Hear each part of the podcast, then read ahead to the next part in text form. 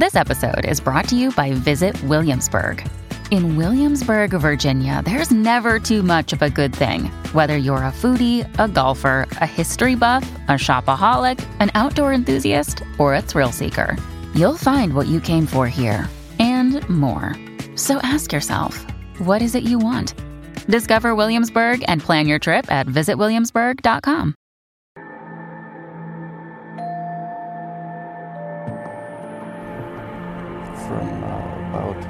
15 years on up, uh, a great deal of my thoughts were uh, basically unshareable.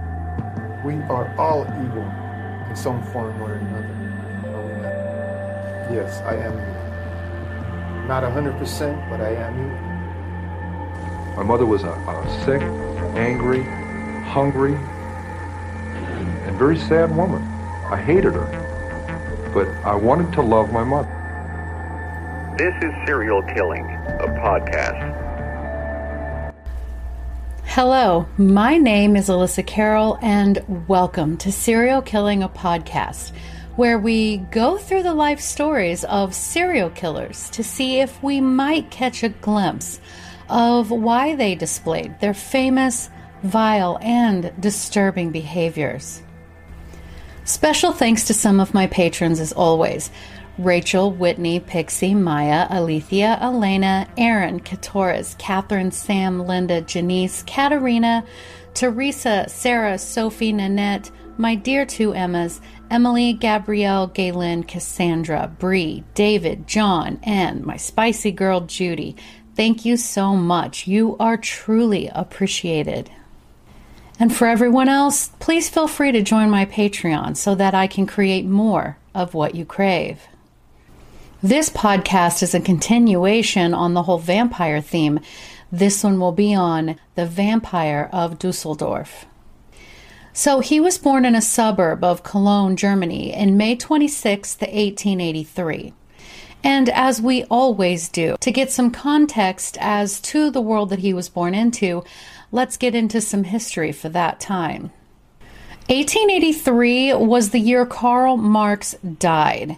Karl Marx was a German man of many studies, which included philosophy, economy, history, sociology, political theory, journalism, and he was a socialist revolutionary.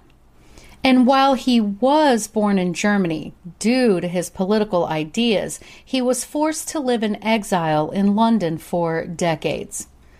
While in London, he continued to ponder and write about his ideas, which later developed into his pamphlet, quote, The Communist Manifesto, as well as three volumes of, quote, Das Kapital.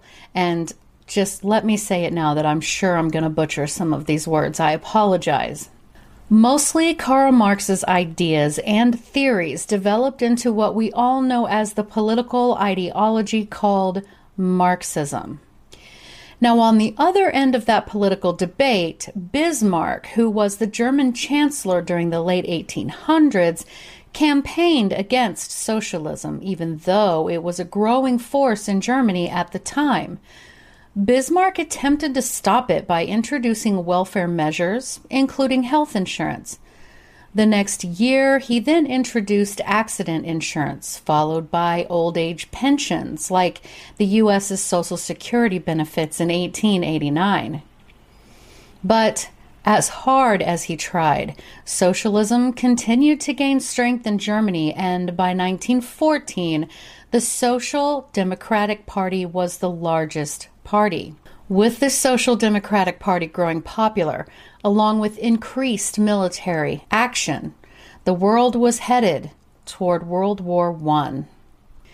Due to this social unrest, as well as severe unemployment and incredible hardships in Germany, many, many German people began to emigrate to the United States. In fact, from 1820 to 1870, over 7.5 million immigrants from Northern and Western Europe came to the U.S., which was more than the total population of the U.S. at that time. Roughly one third of that was from Germany. The largest settlements of Germans were in New York City, Baltimore, Cincinnati, St. Louis, and Milwaukee. For the rest of the world, in 1883, on a small island in southwest Indonesia, the volcano Krakatoa erupted and became the greatest natural disaster in the 19th century. The fallout was felt around the globe. The force of the eruption alone was the loudest sound ever recorded. The shock waves traveled around the earth a mind blowing seven times. The blast was 10,000 times greater than that of the bomb dropped on Hiroshima. It killed over 36,000 people, and the survivors anywhere near the area had to then deal with the tsunamis, more eruptions, and unbelievably hot ash clouds. It made the sky appear to be blood red.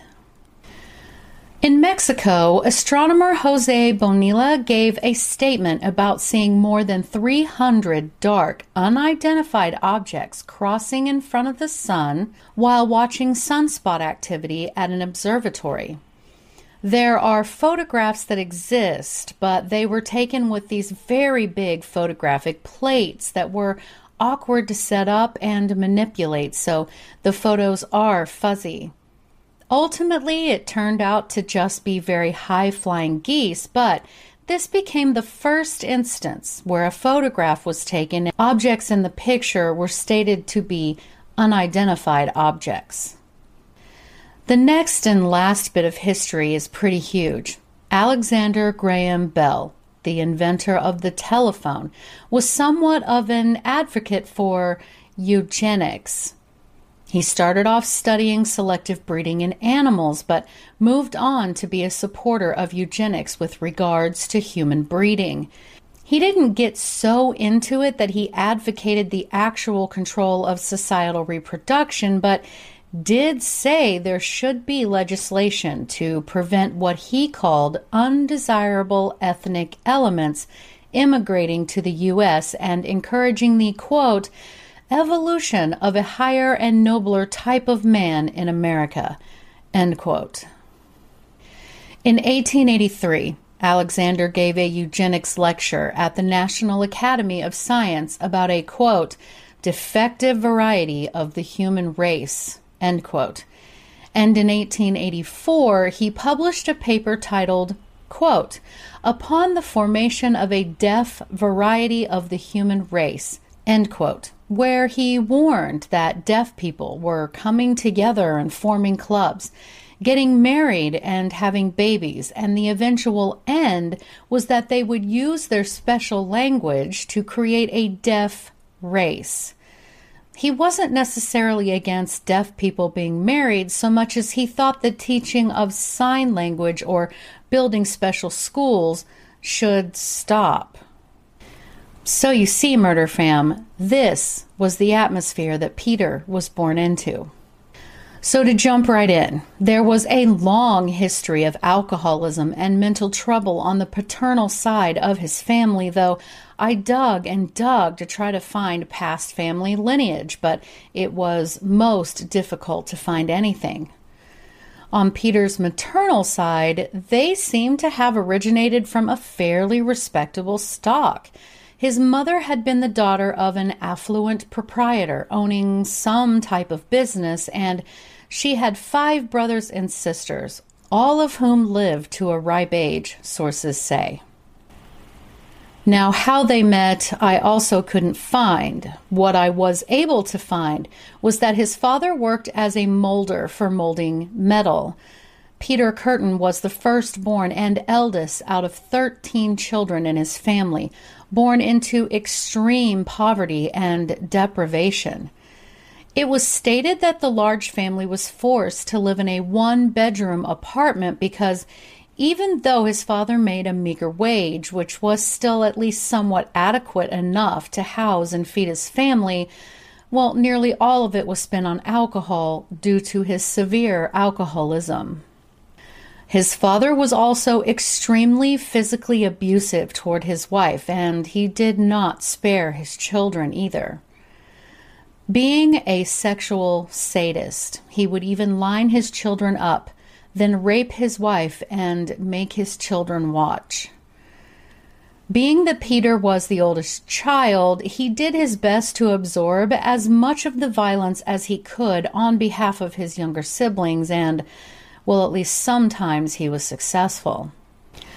So during that time in Germany, there was no real place for a mother to take her children and seek shelter, and really the expectation was for the wife to just deal with it and suffer in silence. Peter later stated that had his father not gotten married and had that, you know, sort of predictable body available, he would have been a serial rapist. Peter was quoted as saying, quote, the whole family suffered through his drinking, for when he was in drink, my father was terrible. I, being the eldest, had to suffer most. As you may well imagine, we suffered terrible poverty, all because the wages went on drink. We all lived in one room, and you will appreciate what effect that had on me sexually. End quote. So, at the very tender age of five years old, it was discovered that Peter had tortured and drowned two puppies in a nearby creek. Sources stated that at the age of nine, he befriended a dog catcher who lived closely in his neighborhood. The man was a degenerate who showed him how to masturbate. He also tortured dogs and had Peter do the same. And the boy welcomed this unfortunate friendship, and a significant bond developed between the two. Not long after this, Peter reportedly drowned a classmate while playing on a raft in the Rhine. When the boy's horrified friend dived in to rescue him, Peter pushed the boy under the raft and held him down until he suffocated.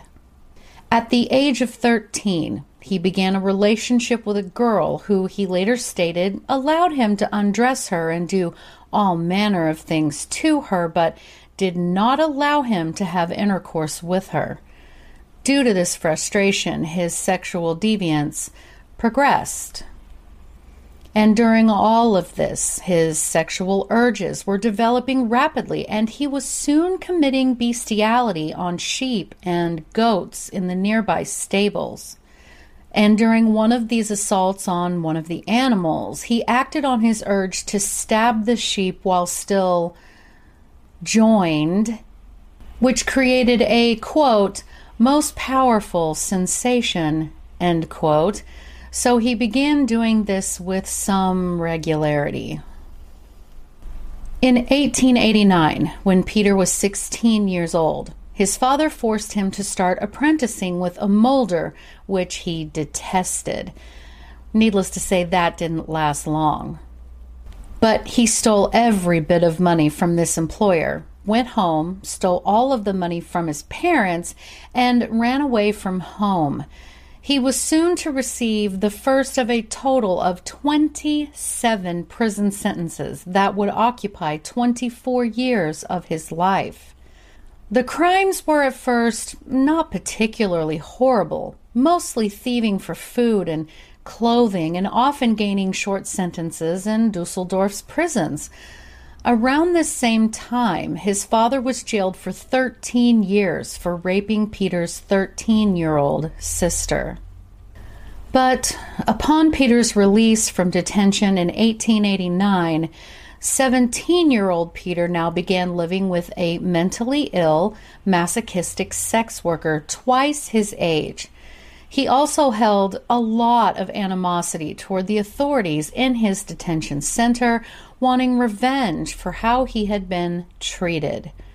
So, at this point, his education, if you will, was now complete, and the inherent sadistic impulses were transferred from animals to human beings. And that was his childhood.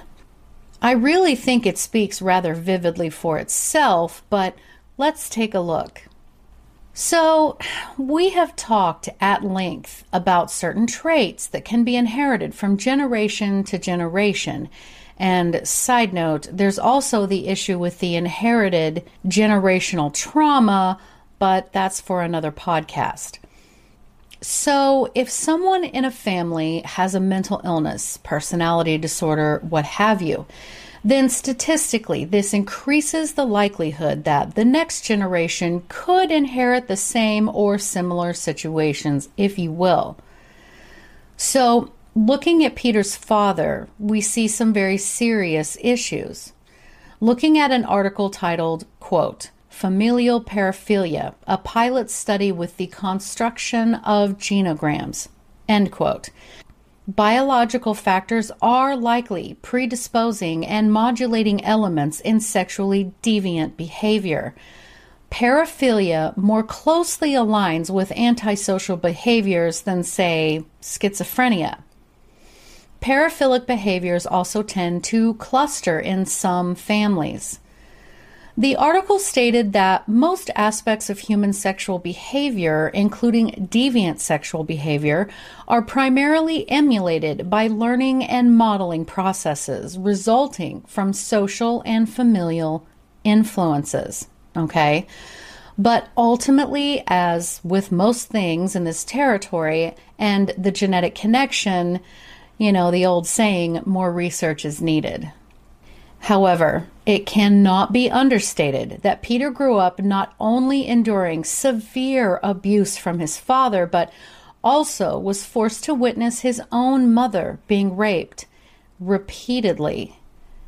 Any type of abuse that children endure, be it physical, emotional, or psychological, sexual, whatever, can cause long term difficulties with regards to behavior and mental health development, as we all know very well. It also plays a huge role in future disordered mental development and causes serious behavioral issues. The abused children often display disturbed forms of attachment and abnormal emotional responses for the rest of their lives. Attachment disorders look like this they generally have an underdeveloped conscience. They might just not feel guilt, regret, or remorse after bad behavior.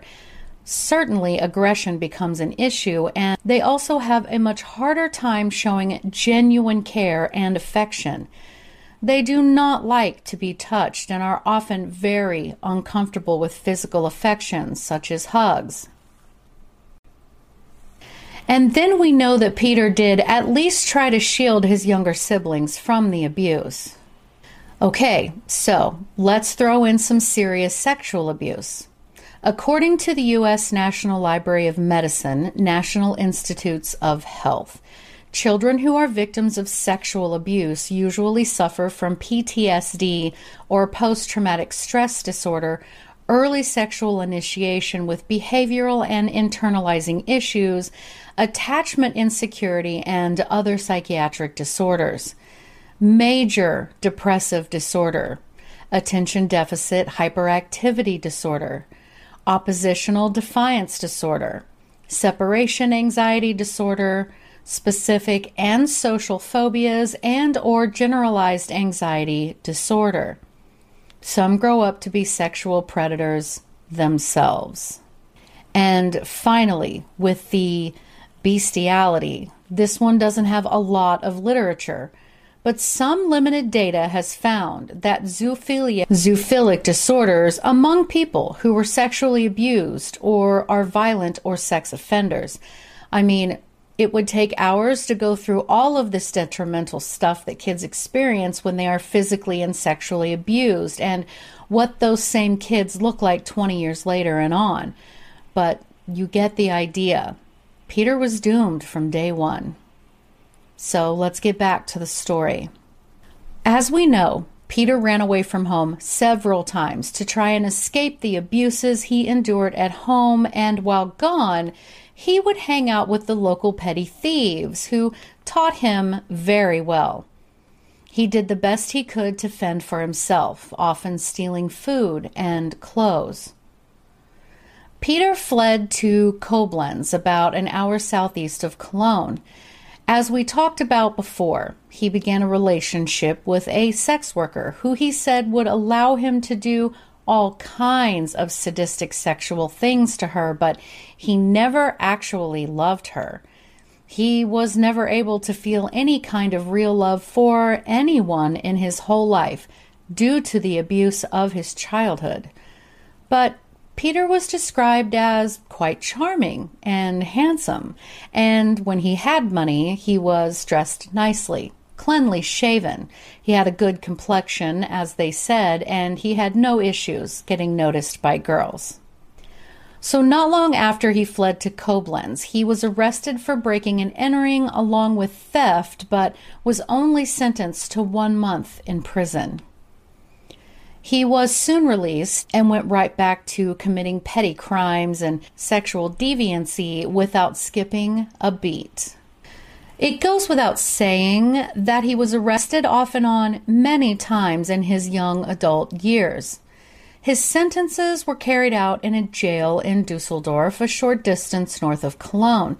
He hated the confinement of prison and began to feel true rage against society as a whole but he also discovered a new level of depravity while incarcerated. You see, he would act up in prison on purpose just to be thrown into solitary confinement. He would then commit brutal sexual acts on himself while in solitary, which fed his ever growing fantasies. So he would then do things to try to remain in solitary confinement, but Eventually, he would be released back out into the world. In 1904, when Peter Kürten was 21 years old, he was drafted into the German army. He nearly immediately fled. During this time, he began setting barns and haylofts on fire. He would then sit quietly from a distance and watch emergency services try to put out the fires, deriving great pleasure from the light of the flames and the people yelling or screaming. But his desertion of the army did not go unnoticed, and he was eventually convicted of desertion, arson, and robbery and was sentenced to prison for eight years. During that time, he later confessed, his fantasies became increasingly violent, and he would sexually satisfy himself while thinking about killing large numbers of society. In May 1913, Peter was free again. He later stated he was walking the streets looking for a place to rob. He decided to break into a pub whose owners lived in an apartment above the bar.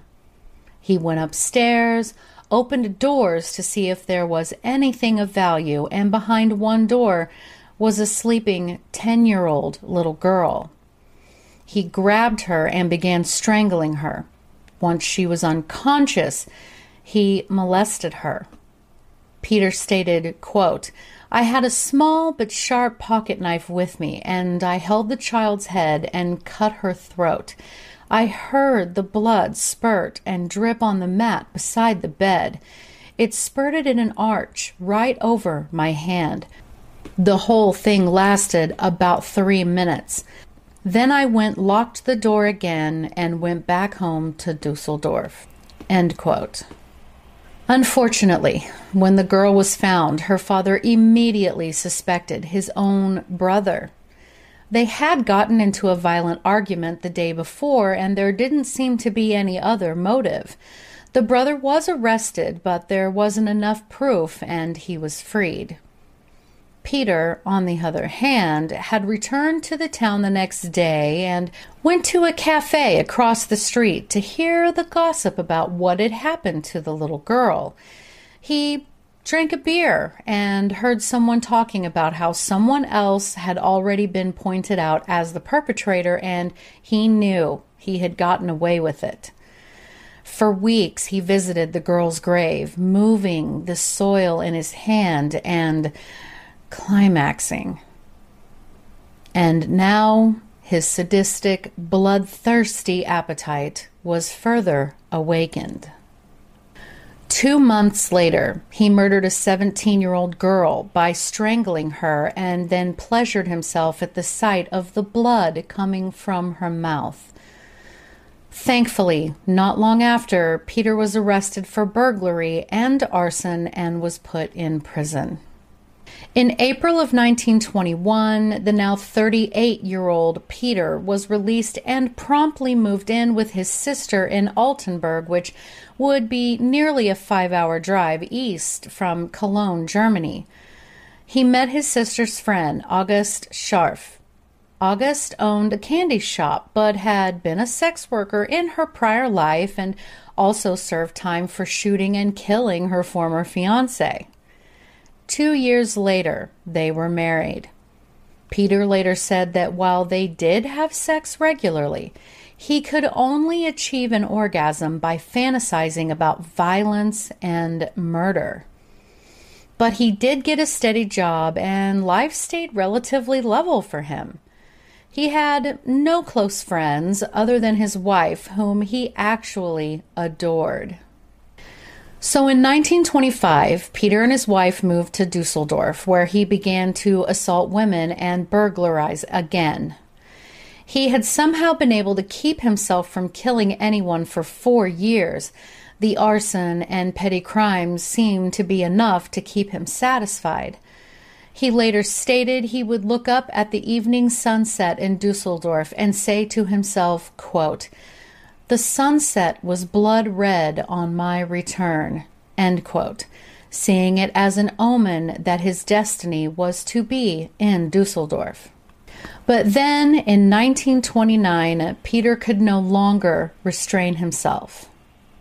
In February, he followed an elderly woman, grabbed her, and dragged her to a bushy area where he then stabbed her 24 times with scissors. Some penetrated down to her bones, and yet somehow she survived. Then, just five days later, he attacked a nine year old little girl, strangled her, then stabbed her in the stomach, the torso, the face, and in her groin area with scissors. He then molested her body. Peter dragged her body and stuffed it under some hedges where he attempted to set it on fire, then climaxed at the sight of his work. She was found the next day. Just a few days after that, he murdered a middle aged mechanic. Peter stabbed this man 20 times in the back, head, and even his eyes. He returned to the scene the next day to find the police investigating the area. When he saw the police notice him, well, he just walked right up to the officers and told them that he had heard about the murder and that's why he was there. And if you've learned anything about serial killers, they have a tendency to return to the scene, and the authorities make a note of the people at crime scenes. So, investigators decided all three of the recent attacks had been done by the same perpetrator. On and on he murdered, strangling, stabbing, raping. One victim he buried in a shallow grave in a cornfield. He returned to the body a few weeks later with the idea that he would nail her corpse to a tree into a sort of morbid crucifix statue, but found that he couldn't hold the weight of the body up and nail her extremities at the same time, so he laid down, put the body over his own, and lovingly stroked and caressed the corpse. He later said this filled him with satisfaction. He then attacked a five year old girl, leaving a fairground, strangling and stabbing her, but this time he gave in to a temptation that he had had. He drank the blood from her wounds. The very next day, Peter approached a housemaid and demanded she have sex with him. She, of course, refused. He yelled, quote, Well, die then, and stabbed her repeatedly, though thankfully she survived the attack. In the hospital, she was unfortunately unable to give a very accurate description of the man that attacked her, other than he was middle aged. At this point, the media had dubbed the maniac the quote, vampire of Dusseldorf. At first, they thought there was no way these vicious and brutal murders were being performed by just one person. And then during the summer of 1929, the police were receiving tens of thousands of letters, mostly demanding justice, but some offered a few leads, which the police did their best to follow up on. They interviewed over 9,000 people, but they were no closer to finding the murderer. At some point during this year of savage and brutal slayings, Peter changed his weapon of choice from scissors to a hammer. He ultimately wanted to throw off the police. As 1929 went on, he attacked a woman and bludgeoned her in the head repeatedly, both before he raped her and then continued after. He did this to woman after woman. Finally, after his last murder, he sent a letter, and he had sent a few already, to a local newspaper detailing his sickening crimes and threatened to continue his reign of terror. A handwriting expert was brought in to examine the letters received, and they concluded that they had been written by the same man, and therefore there was only one murderer. Then on May 14th, 1930, Peter Kürten saw a young lady standing at the train station. He approached her and started a conversation by which he learned that she had just recently moved there and was looking for housing as well as a job. Peter invited her to his apartment for food and drinks. Now, she was a smart girl and realized quickly that what he was actually offering her was a sexual encounter, and she politely declined. He then offered to escort her to a hotel, and she did follow out of social grace, only he took her through a secluded area of some woods, where he grabbed her by the throat and tried to choke her while he raped her. She was somehow able to scream, and he released her. But the young woman did not report the incident to the police. She didn't want the shame and label of being a rape victim. She instead wrote to a friend of hers and told her what had happened. However, she had put the wrong address on the letter, and the post office worker opened the letter to try to get it to the correct person. But after reading it, the panicked postal worker took the letter to the police.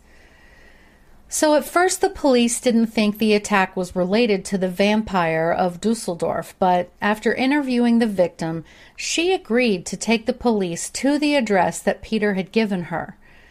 Peter, of course, wasn't there, but the landlady positively identified his description and gave them his name. So Peter was casually returning home when he saw the officer and the woman there, and he fled waiting for them to leave. Once gone, he went home and confessed everything to his wife. He told her that he was, in fact, the vampire of Dusseldorf. He told her to turn him in so that she would get the rather substantial reward for his capture.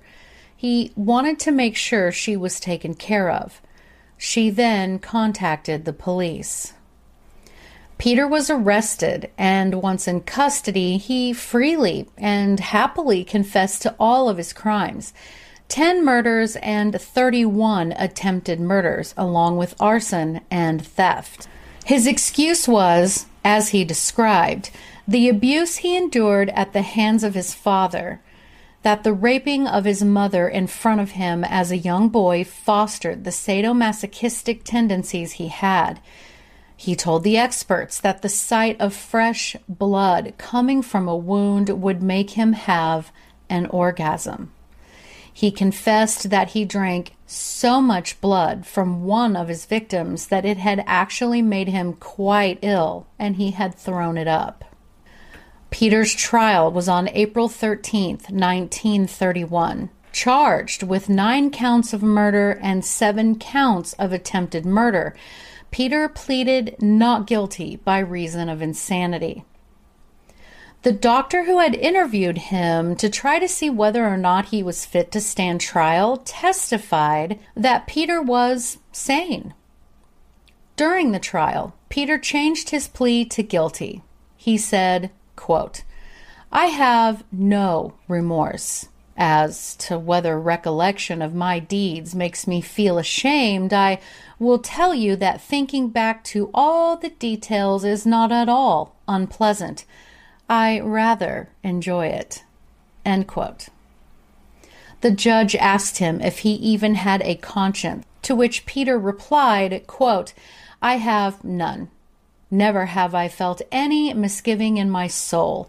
Never did I think to myself that what I did was bad, even though human society condemns it. My blood and the blood of my victims must be on the heads of my torturers.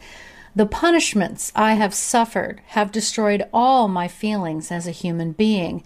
That was why I had no pity for my victims. End quote.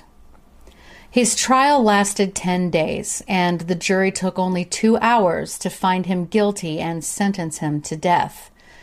His death penalty was to be beheaded by guillotine.